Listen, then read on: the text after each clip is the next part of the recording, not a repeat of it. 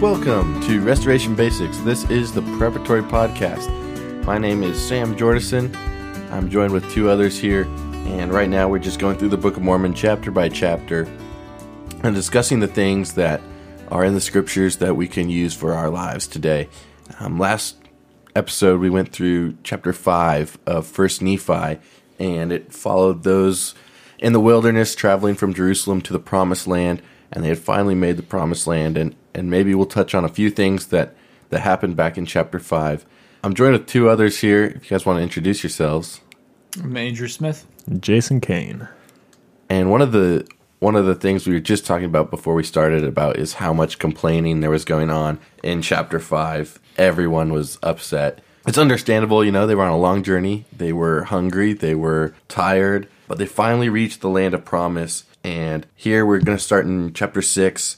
There's a lot of things from the book of Isaiah that Nephi says specifically in chapter 6. It's almost all Isaiah.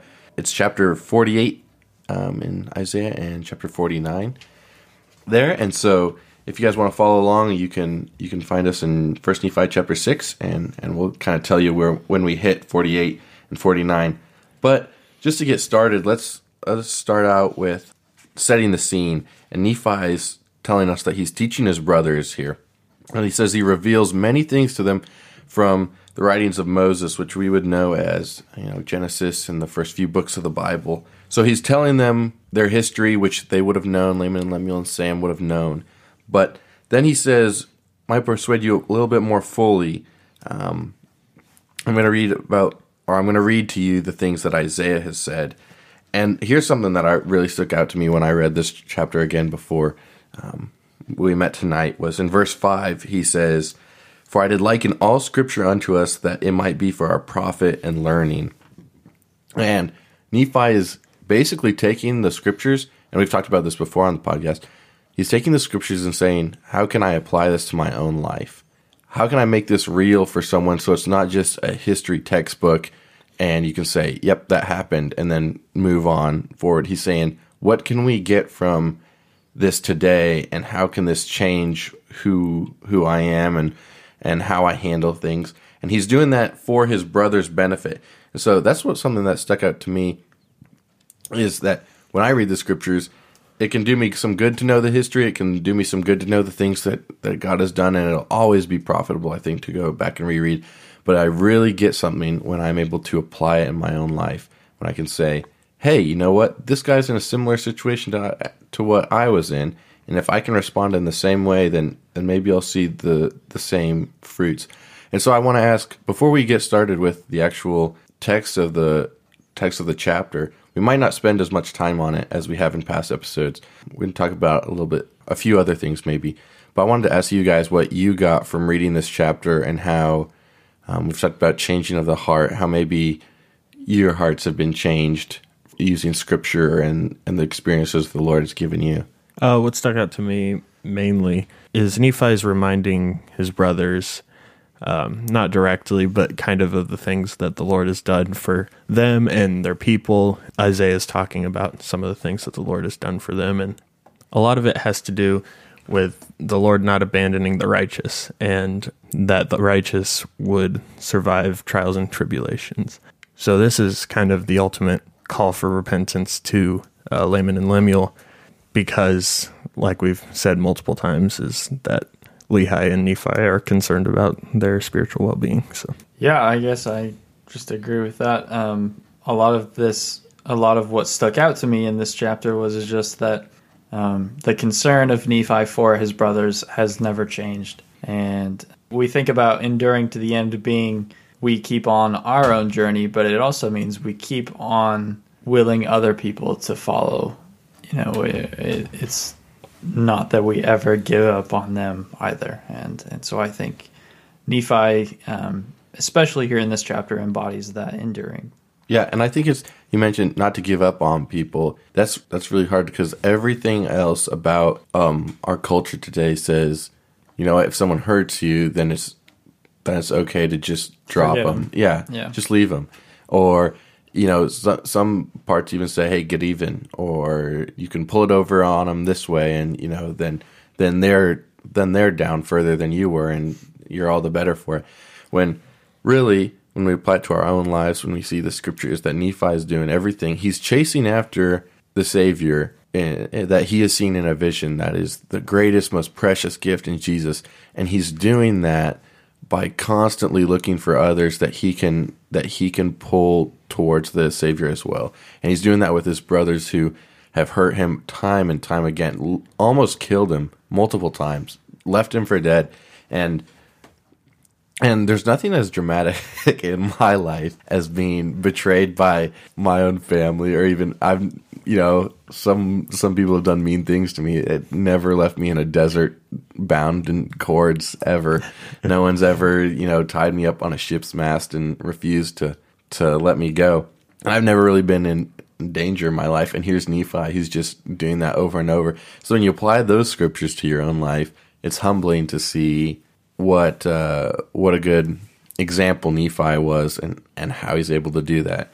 And it's it means more if you can say, "Whoa, you know, sometimes I haven't forgiven this person or um, I haven't chased after them as hard as I could." When here's Nephi, he's done it way more, and he's had way worse things done to him. We might stick with that theme of, or we will probably stick with that theme of applying things in our own life as we go on and we we read this chapter in verse 6, he's saying, Hear ye the words of the prophet, which are a remnant of the house of Israel, a branch which ye have been broken off of. And you're going to hear this verbiage a lot in the Book of Mormon. And he's already, Nephi's already established to them, actually in an earlier chapter, that they're now a branch broken off of the house of Israel. They're going to know where they are when he's telling them or reciting scripture to them and he refers to a branch or the house of Israel. They're going to know where they fall in that story and how they do. So I'm just going to dive in here and we might stop a little bit and, and talk about how we can apply that in our own life. But Isaiah starts chapter 48, but that starts in 6 verse 8. Um, if you're following along in First Nephi, he says, Hearken and hear this, O house of Jacob, which are called by the name of Israel, and are come forth out of the waters of Judah, which swear by the name of the Lord, and make mention of the God of Israel, yet they swear not in truth nor in righteousness.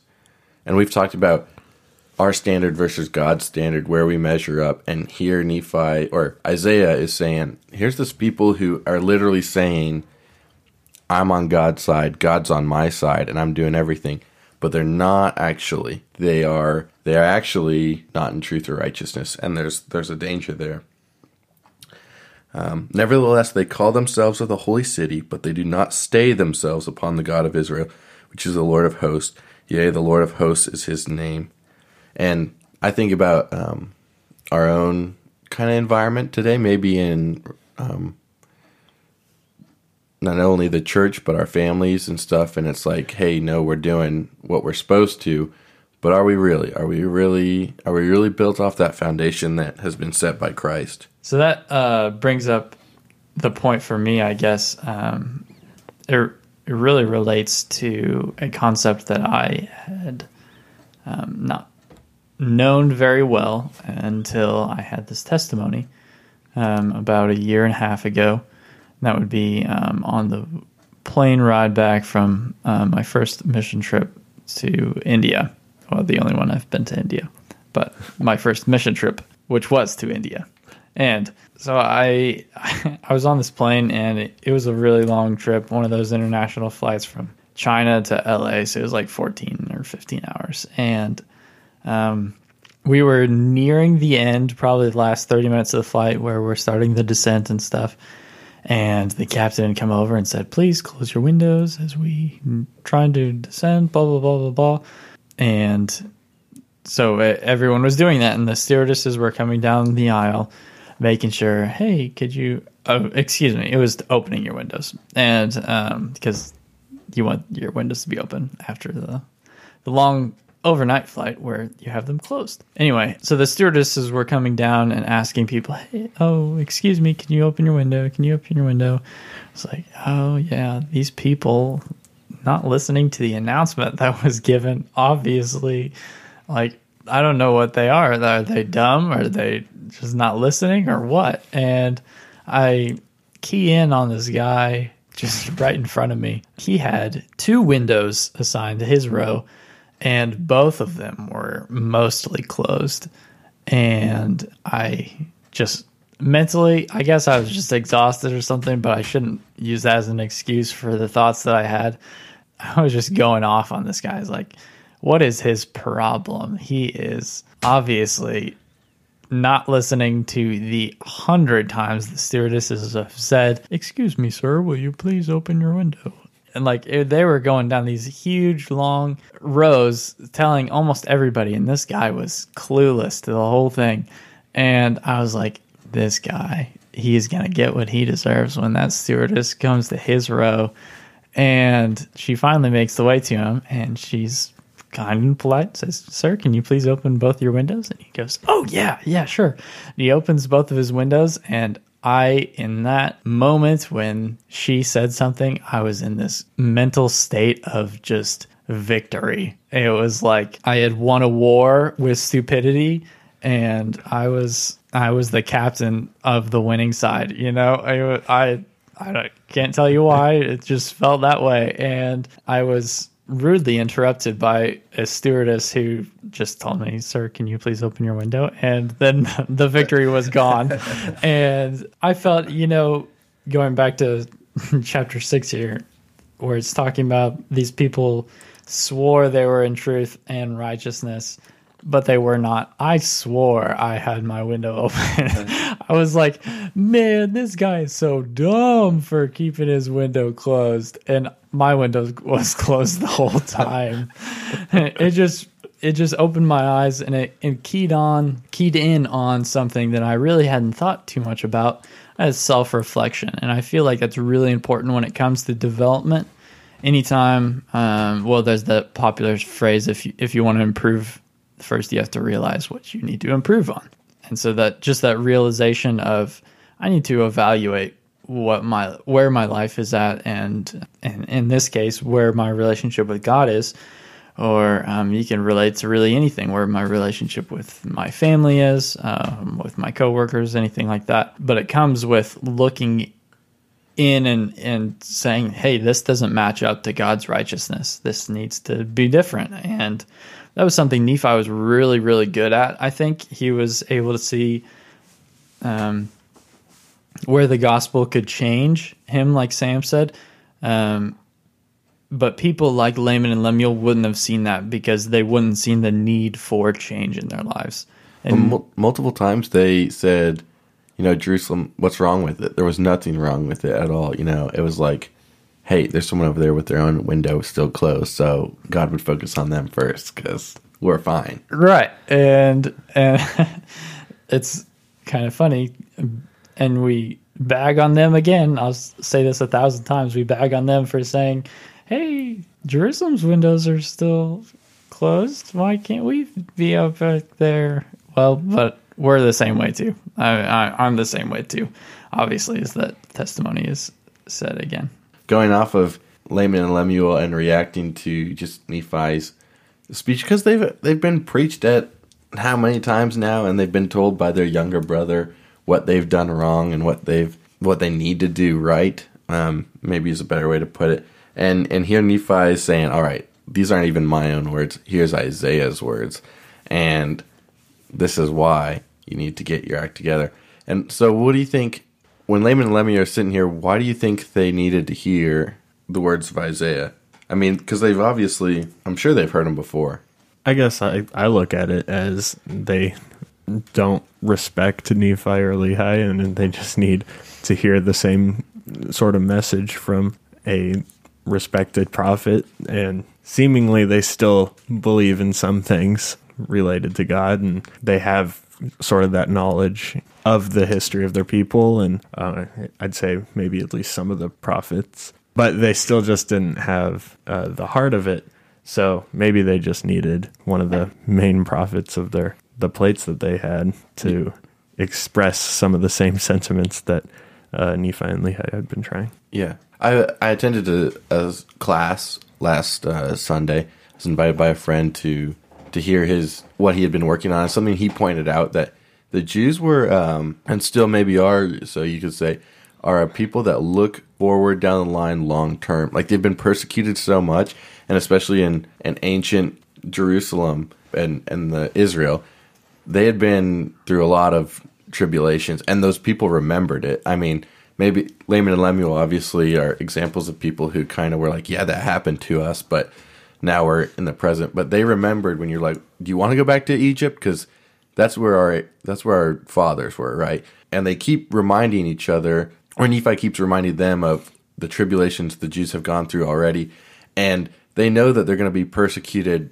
more, right? But Nephi is starting with something that they should understand with this chapter of Isaiah, and it's about God and their their heavenly Father who made covenants with their fathers. And so this is where you get into um, Isaiah, and and he's saying, you know, look, you say you're with me, you say you're with on the side of God, but you're really not, and and you say you're a holy city, but you're not really built upon the God of Israel. And then Isaiah in, in verse 10 of chapter 6 in First Nephi, it says, I've declared the former things from the very beginning. So he's establishing who he is, that he's God, that he actually foretold these things that were going to happen to him. He told them from the very beginning, and they went forth out of my mouth, and I showed them. And I showed them suddenly because he didn't want anyone else to come out and say, hey, this is going to happen. And then maybe your attention could be by, well, he was right. That this other person who said they were going to happen was right, so maybe he's got no. God said it from the very beginning, and he explains that in verse twelve that he showed him because he was a um, for fear lest thou should say, my idol hath done them, or my graven image and molten image hath commanded them. So then in verse 13, he's saying, Look, these new things I'm going to refer to, those are new things to us or to the Jews in that day. That's again about how God is done. And God is saying these, these new things because that proves when those things happen that He's God. It proves to His servants that He predicted it and He is God. And so if you go down to verse 16 and 1 Nephi chapter 6. It says, Nevertheless, for my name's sake will I defer mine anger, and for my praise will I refrain from thee, that I cut thee not off. For his name's sake, I read a little bit of a commentary on Isaiah, and the explanation there was, or they pointed out, I guess I should say, that God again made covenants with Abraham and Isaac and Jacob, and he made covenants with David and with the people of Israel, the nation of Israel, that they had a part to play in his, his plan, and he has to honor those covenants. But also, further down the line, we know that um, the Jews were persecuted by Babylon, Babylon and by Assyria and by others. That all because we have the fullness of the gospel, we know that that actually pushes his plan forward. They had to be scattered. They or they were scattered. The Gentiles have to play a role in the restoration in the in the coming back of those covenants so we can be a part of that promise too. And that all comes to pass when when Jesus comes back and is able to reign on earth with this today. And so when I think about, you know, what can we apply is that God's God's really in control because He's told us from the beginning what's going to happen. And we've seen the pattern because things He said is going to happen did happen. And now He's telling us new things, not new to Him, new to us, are going to happen. And when those things happen, we're going to be, we're going to know that He's God, but also we can fall back on those things that have already happened and say, He's God. So He's got it, He's in control. Um, for behold, I have refined thee, for I have chosen thee in the furnace of affliction I don't know. The furnace of affliction doesn't sound like a pleasant place to be in. Really?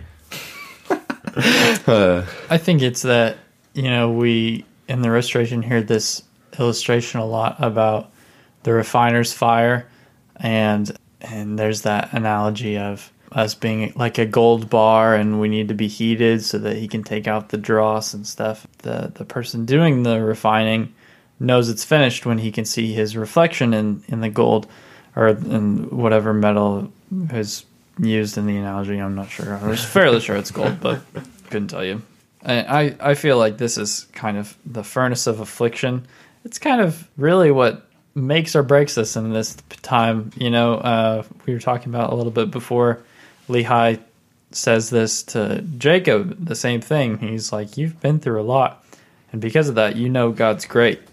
And um, he said the same thing about Nephi at the very beginning. Um, you know, uh, he said he he didn't have an easy life, but he knew that God was with him through those trials, and that's and so the trials were a blessing because of that. I mean, had he not had those things, he wouldn't have been convinced that God would be um, so loving or so thoughtful or so involved in his life. But it's kind of that furnace of affliction that really brings out the true version of us, and it's our choice whether we're going to um, say, "Well, I, I want to go with the dross and be scraped off," or we want to stay around and be heated up a little bit more, even though it's maybe a little painful. Yeah. And again, that's just he's always in control and he's pushing us where we need to go because Nephi went through a lot of things, right? And and how you just said that showed him God was with them the whole time. That was an event that pushed Nephi closer to God's will, God's plan, God's eventual um, story that would have um, the family of Lehi in the promised land with with the nation. Because if you take Nephi out of the story, if you take Nephi out and it's just Laman and Lemuel who can easily say, you know what, let's go back. We don't have anyone telling us we're wrong. We don't have anyone preaching to us. Nephi had to had to go through it, and that going through eventually led to the Book of Mormon. Uh, for us today, it led to a lot of people having a knowledge of the truth, and uh, and his efforts were not in vain. And so when you think about us in our situations, it's all it's all just God working with us where He can. And I think you could even so you, you can take away Nephi in that situation, or you could take away Laman and Lemuel. I mean, because they were the cause of his afflictions most of the time, and even though they might not have been what you would call a positive influence in his life, they pushed him towards God more than he might have been pushed had they not been there because of the co- uh, because of the uh, trials that they caused him to go through. Yeah, Yeah, and I think with trials and tribulations and all that, a lot of people tend to lose their faith rather than lean on their faith in those trials. And that's just kind of the silly thing to do because that's when you can really work on your faith and grow that relationship with Christ because he's there no matter what, whether you believe it or not. And so you might as well uh, lean on him and and, and when it's hardest to pray, pray harder. And it's just in those trials is when you are refined, and that's you know that analogy. So yeah, and just a little bit further in the book of Isaiah or in chapter Nephi, um, God answers those kind of, hey, I'm in the furnace of affliction. If that ever popped into your mind, He says, I am He. I'm the first. I am also the last. He's like, I was the one who laid the foundation of the earth, and I'm trying right now to look up the book of Job because it reminds me um, of of the story of Job, and he's telling God about all those bad things he's going through, and God has basically the greatest comeback ever of like, "Where were you when I laid the stars? Like, were you there? I I did that. You know, get out of here with that um, attitude. You know, and and he's saying here, God is is speaking through Isaiah, and um, he's like, "I'm God." My right hand hath spun the heavens, and I called unto them, and they stand up together to me, that's like you know, if you can create a star, then uh, you got my respect. You got my uh, Admiration. yeah, on a much grander scale than is probably normal. But then in 23, he's saying, Come ye near unto me. I have not spoken in secret from the beginning. From the time that it was declared, I have, have I spoken. And the Lord God and his Spirit hath sent me. And thus saith the Lord thy Redeemer, the Holy One of Israel, I have sent him. The Lord thy God, which teacheth thee to profit, which leadeth thee by way which thou should go, hast done it. O that thou hadst hearkened to my commandments, then had thy peace been as a river, and as thy righteousness as the waves of the sea, and thy seed also had been as the sand, the offspring of the bowels of the gravel thereof. His name should not have been cut off nor destroyed from before me. And so then I think he answers the idea. So you, we talked about Laman and Lemuel doing those, or being a thorn in Nephi's side. And he's saying we know that all men have agency but here he's saying look if you my plan's still working out. I'm still right on track because i prepared for this. But if you had kept my commandments if you had obeyed done the things you were supposed to look at all these blessings i would have given you i could have given you and i still can give you. Uh, andrew andrew found my uh, book of job reference let's look at it real quick here chapter 38 mm-hmm. chapter 38 verse 4 Where were where wast thou when I laid the foundations of the earth? Declare if thou hast understanding. Who hath laid the measure thereof, if thou knowest, or who hath stretched the line upon it? Then in verse seven, when the morning stars sang together, and all the sons of God shouted for joy, or who shut up the sea with doors when it brake forth, as if had issued out of the womb? And he goes on, and he's just making Job feel bad. I think at this point of like, hey, this is what I can do. I can fix your problems, or I can be the the solution. And and the story of Job is a happy ending. I think. Yeah, just really fast. Verse four, I think, is kind of funny because where were you when I laid the foundation of the earth? You don't even understand what that means. Yeah. and he's like, I, I don't know. He's just like, you, you weren't even there when I did this. You don't even know what this is. and, and Job's like, oh shoot, you're right. I have no idea what the foundation of the earth looks like. Is it cement? I have no idea. So we're gonna push through uh, first chapter or first Nephi chapter six. Uh, my words have been off all day. Andrew can verify that.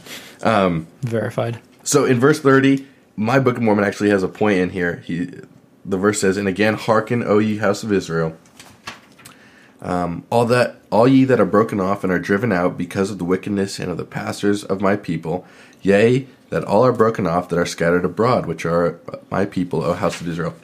So mine has a note that says uh, that this verse is only on the plates of brass. So it's showing that Isaiah is is speaking to the house of Israel pretty clearly that you know this next this next chapter or this next segment is specifically for those people for the house of Israel broken off. And uh, we're gonna go through moving on from verse uh, oh, 30. And in, in 48 he laid the groundwork and in 49 now he's saying this is this is what's going to happen. 31 he he's saying, you know, listen. And in 32 he's talking about a secret weapon he's kind of the Lord has prepared. He's like, "He hath made my mouth like a sharp sword, in the shadow of his hand hath he hid me, and made me a polished shaft, um, and in his quiver hath he hid me." And he's going on and he kind of illustrates his a little bit of his his plan that he has here and that servant who he has as his secret weapon i've kind of run into this in my research a little bit different items that were portrayed. Some people thought it was the house of israel that was that was considered this servant. Others thought it was christ the messiah. Um, and then there was one lds site that thought it was joseph smith jr so take your pick. Taking bets now. Um, Option D, Samuel Jordan. Said. but he's illustrating what this servant would will be, will do. He's going to say, the servant's going to say, I've labored in vain, I've spent my strength for naught. The Lord formed him in the womb and called him of the womb, so he was prepared from the beginning. Um, yet I shall be glorious in the eyes of the Lord, my God shall be my strength. But here's an interesting part. Um, I will also give thee for a light to the Gentiles, that thou mayest be my salvation unto the ends of the earth.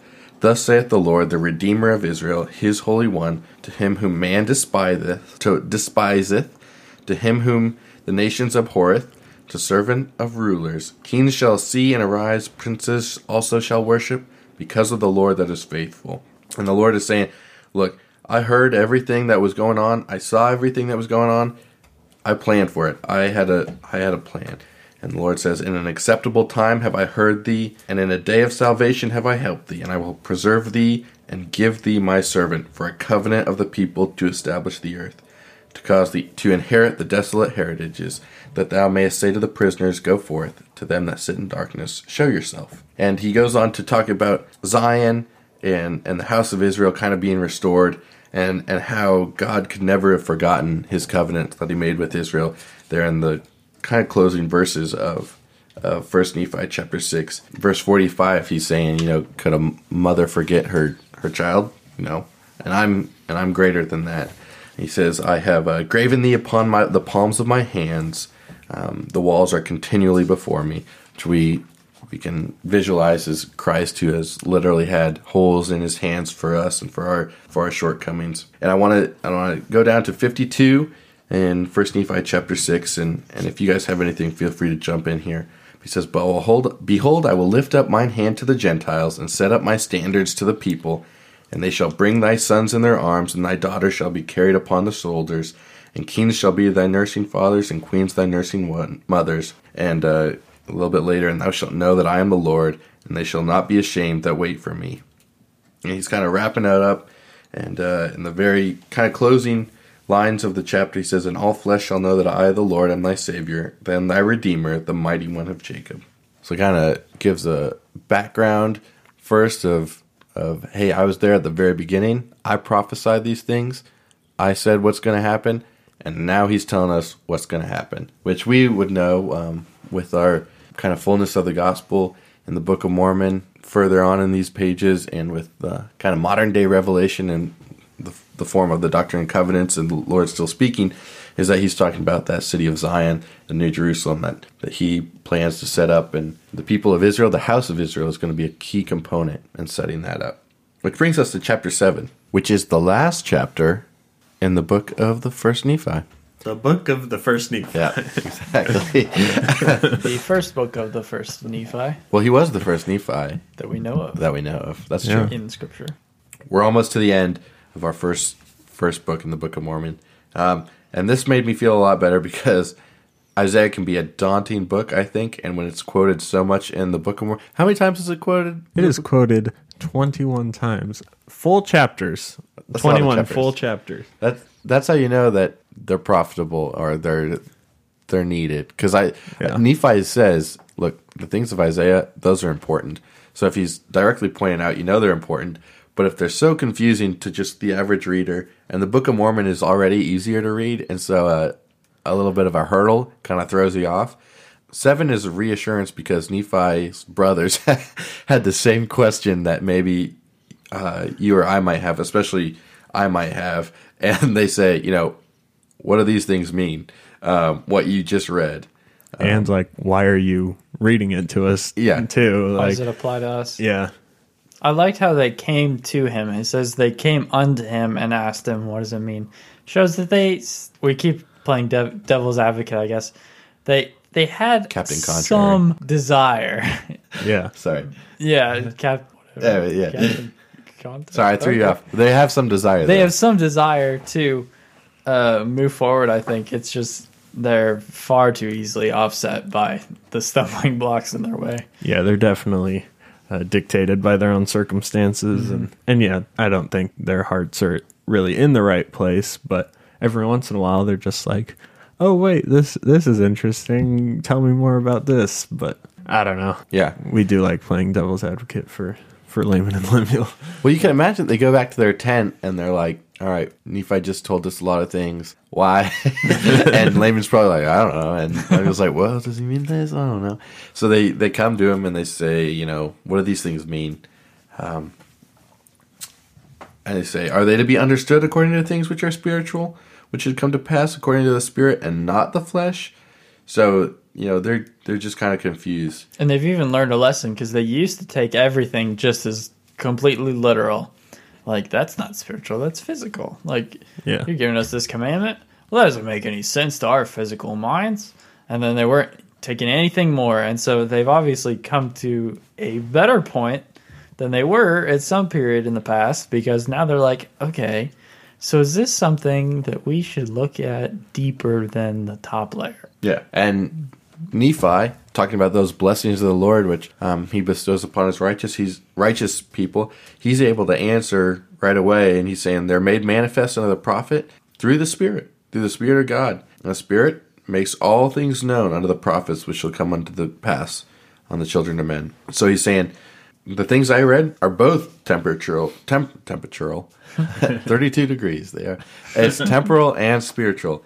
And he's saying, you know, look, right there in verse 6, sooner or later, Israel's going to be scattered, just like Isaiah said. They're going to be gone. We're not going to know where to find them. The more part of all the tribes have been led away, and we don't know where they are. And he goes on to explain to them that um, after they have been nursed by the Gentiles, and the Lord hath, lift, hath lifted his hand upon the Gentiles and set them up a standard. So back to that standard he was talking about, that ensign of Zion that he's that he's planning to have. For thus are the covenants of the Lord with our fathers. You know, God had a hand in all of this. He knows what he's doing. Um, and Nephi just continues to explain what's going to happen.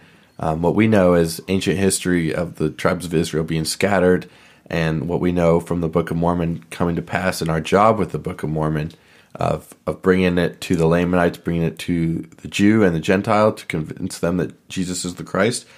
Nephi is illustrating that to his brothers, and he's saying, Look, all these things are going to happen. It's okay. And that goes back to that, you know, the Jews were a long forward looking people. They they saw ahead of their time what was going to happen because they've been persecuted so much. And Nephi is saying, "No, look, your children, they're going to know. Your children are going to have peace. They're going to be in this.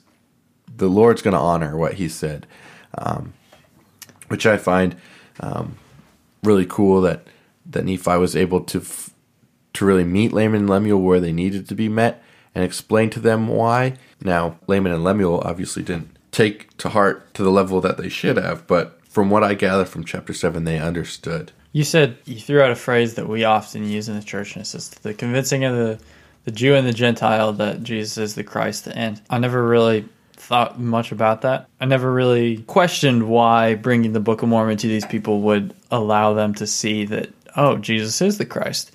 But when you look at um, what the Book of Mormon does, it, it, it tells us or it ensures in us that God is a God of all people who seek after him and not just the people in Jerusalem or the areas surrounding Jerusalem. Okay.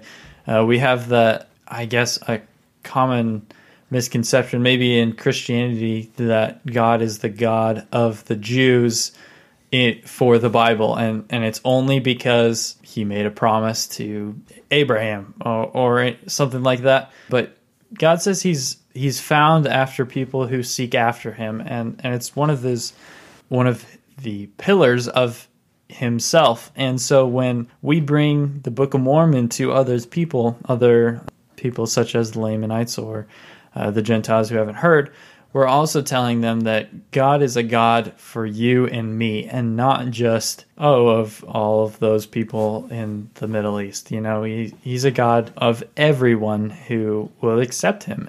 I see a different way in that sense that I see a lot of mainstream Christianity has said, forget the Jews, forget those things. The Old Testament doesn't matter. None of it matters. It's over.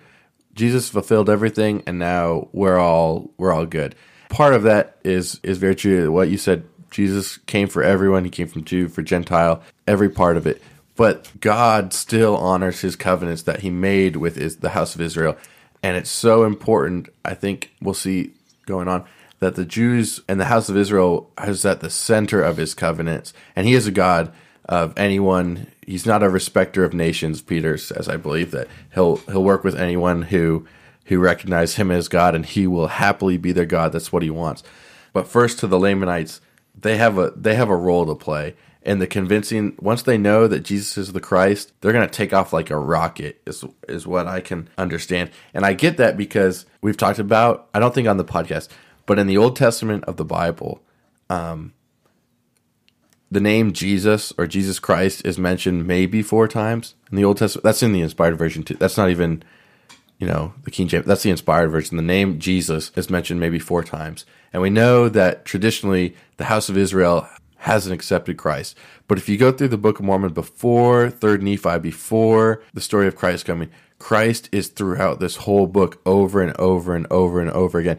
And that's what convinces them is that there was their people of the house of Israel who knew they said, "Look, the prophets were prophesying about this thing since the beginning. They he God had a plan and Christ was a part of it and he's his name is Jesus and he's coming." That's where the Book of Mormon shines so bright, I think, is that it's saying, "Look, we're going to get into this. Uh, Second Nephi talks a lot about Christ. I mean, the whole Book of Mormon talks a lot about Christ, but I know Second Nephi talks about it specifically.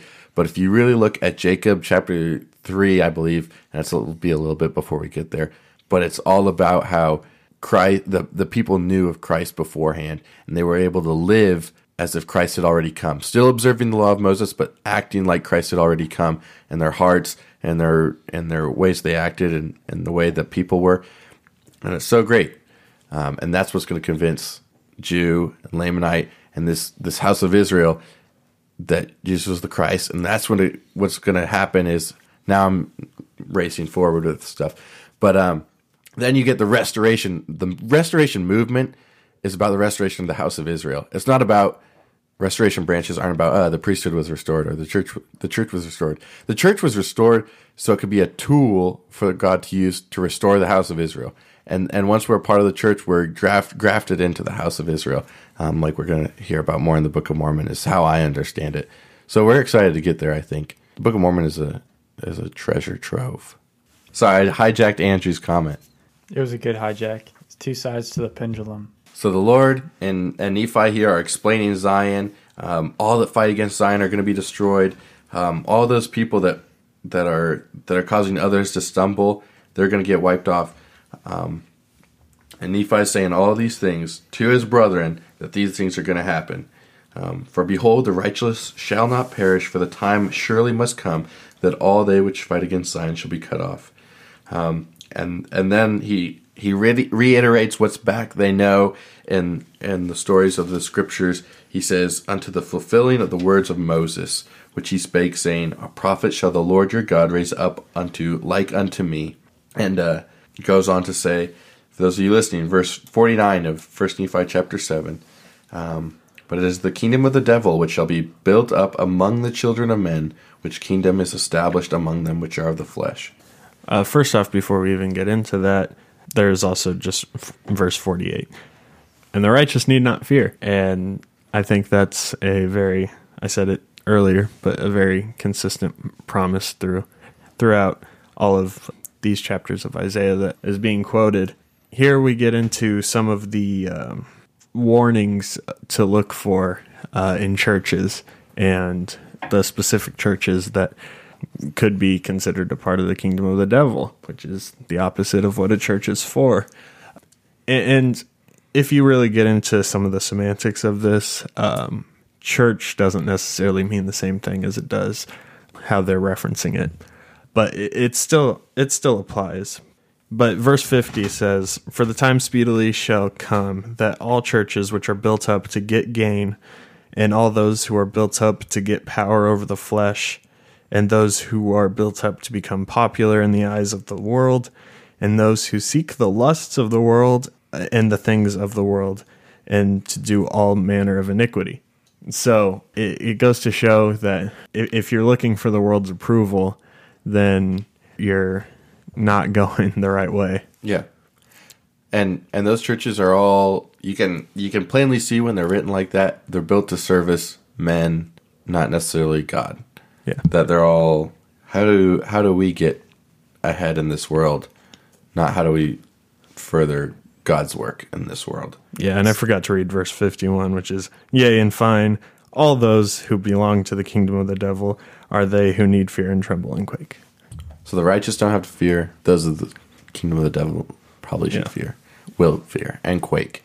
And relating back to Laman and Lemuel, They literally quaked when Nephi shocked them. they did quake. But some of these people don't realize that they're in the church of the devil or that they're in the wrong. Like we talked about earlier, they're not in a place where they can understand that their righteousness is in God's righteousness. So that's why Nephi's reading this to him and he's like, You guys need to evaluate your lives. Like, look at where you are and see that you're not where God has created you to be. I mean, like, you have so much more potential than you're living up to. And um, anyway, he's he's just saying these are the kind of people who are in the church of the devil, and you have some similar qualities to them. You're not looking at your life. You're not improving. You're not looking for God's righteousness. You're, and he keeps going. So And Nephi is saying, all these these people, they're gonna tremble, quake, just like Laman Lemuel, you know, who who didn't understand what was going on, um, couldn't grasp it. Um, he's saying, look, you need to get your act together. Um, in verse 60, there's a really, really good scripture. And because of the righteousness of his people, Satan hath no power. Wherefore he cannot be loose for the space of many years. And they go on to, to kind of touch on the book of Revelations a little bit, a little bit on the end, end time, uh, you know, after time, maybe. um, you could call it. But in the very end, when God has, has his victory, this is what it's going to look like. And and Nephi says, you know, I'm I'm not going to speak any more concerning these things, But you need to know that you would you need to know and you need to dwell on these things which have been written because what what are they about? They're about that man must be obedient to God. And that's what we talked on, I believe in the first episode, right? Was trust and Yeah. obedience. That Nephi had a job, Laman uh, and Lemuel had a job. Lehi took his family out in the wilderness, and that was their job. And they didn't want to do that. The Laman and Lemuel, the older two, didn't want to do that. And Nephi says, "Look, me and Dad, we're not the only ones who are talking about them. We're not the only ones who've had experiences." He ends with a promise. He says, "If you're obedient to the commandments and endure to the end, you'll be saved at the last day." And thus it is. Amen. And Nephi ends his speech to the brothers there, and that kind of wraps up First Nephi chapter seven. And First Nephi.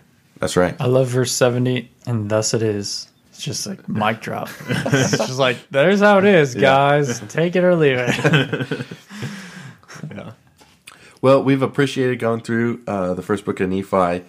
We're going to try and get some some more voices in here for for coming chapters. We may try and talk about some other things besides just um, chapter by chapter of the Book of Mormon. Maybe have some shorter episodes too, just to be quick quick drives you can listen to. But we hope you got something from this. If I got anything from chapter six and seven, it, it almost starts in the beginning. And I know that's a really minor part when Nephi says, look, if you can just apply this to your life, that's where you're going to gain it. And and that's something I would recommend everyone doing. We're going to do some more studying, we're going to do some more preparation, and we will catch you out on the next episode of Restoration Basics, the Preparatory Podcast.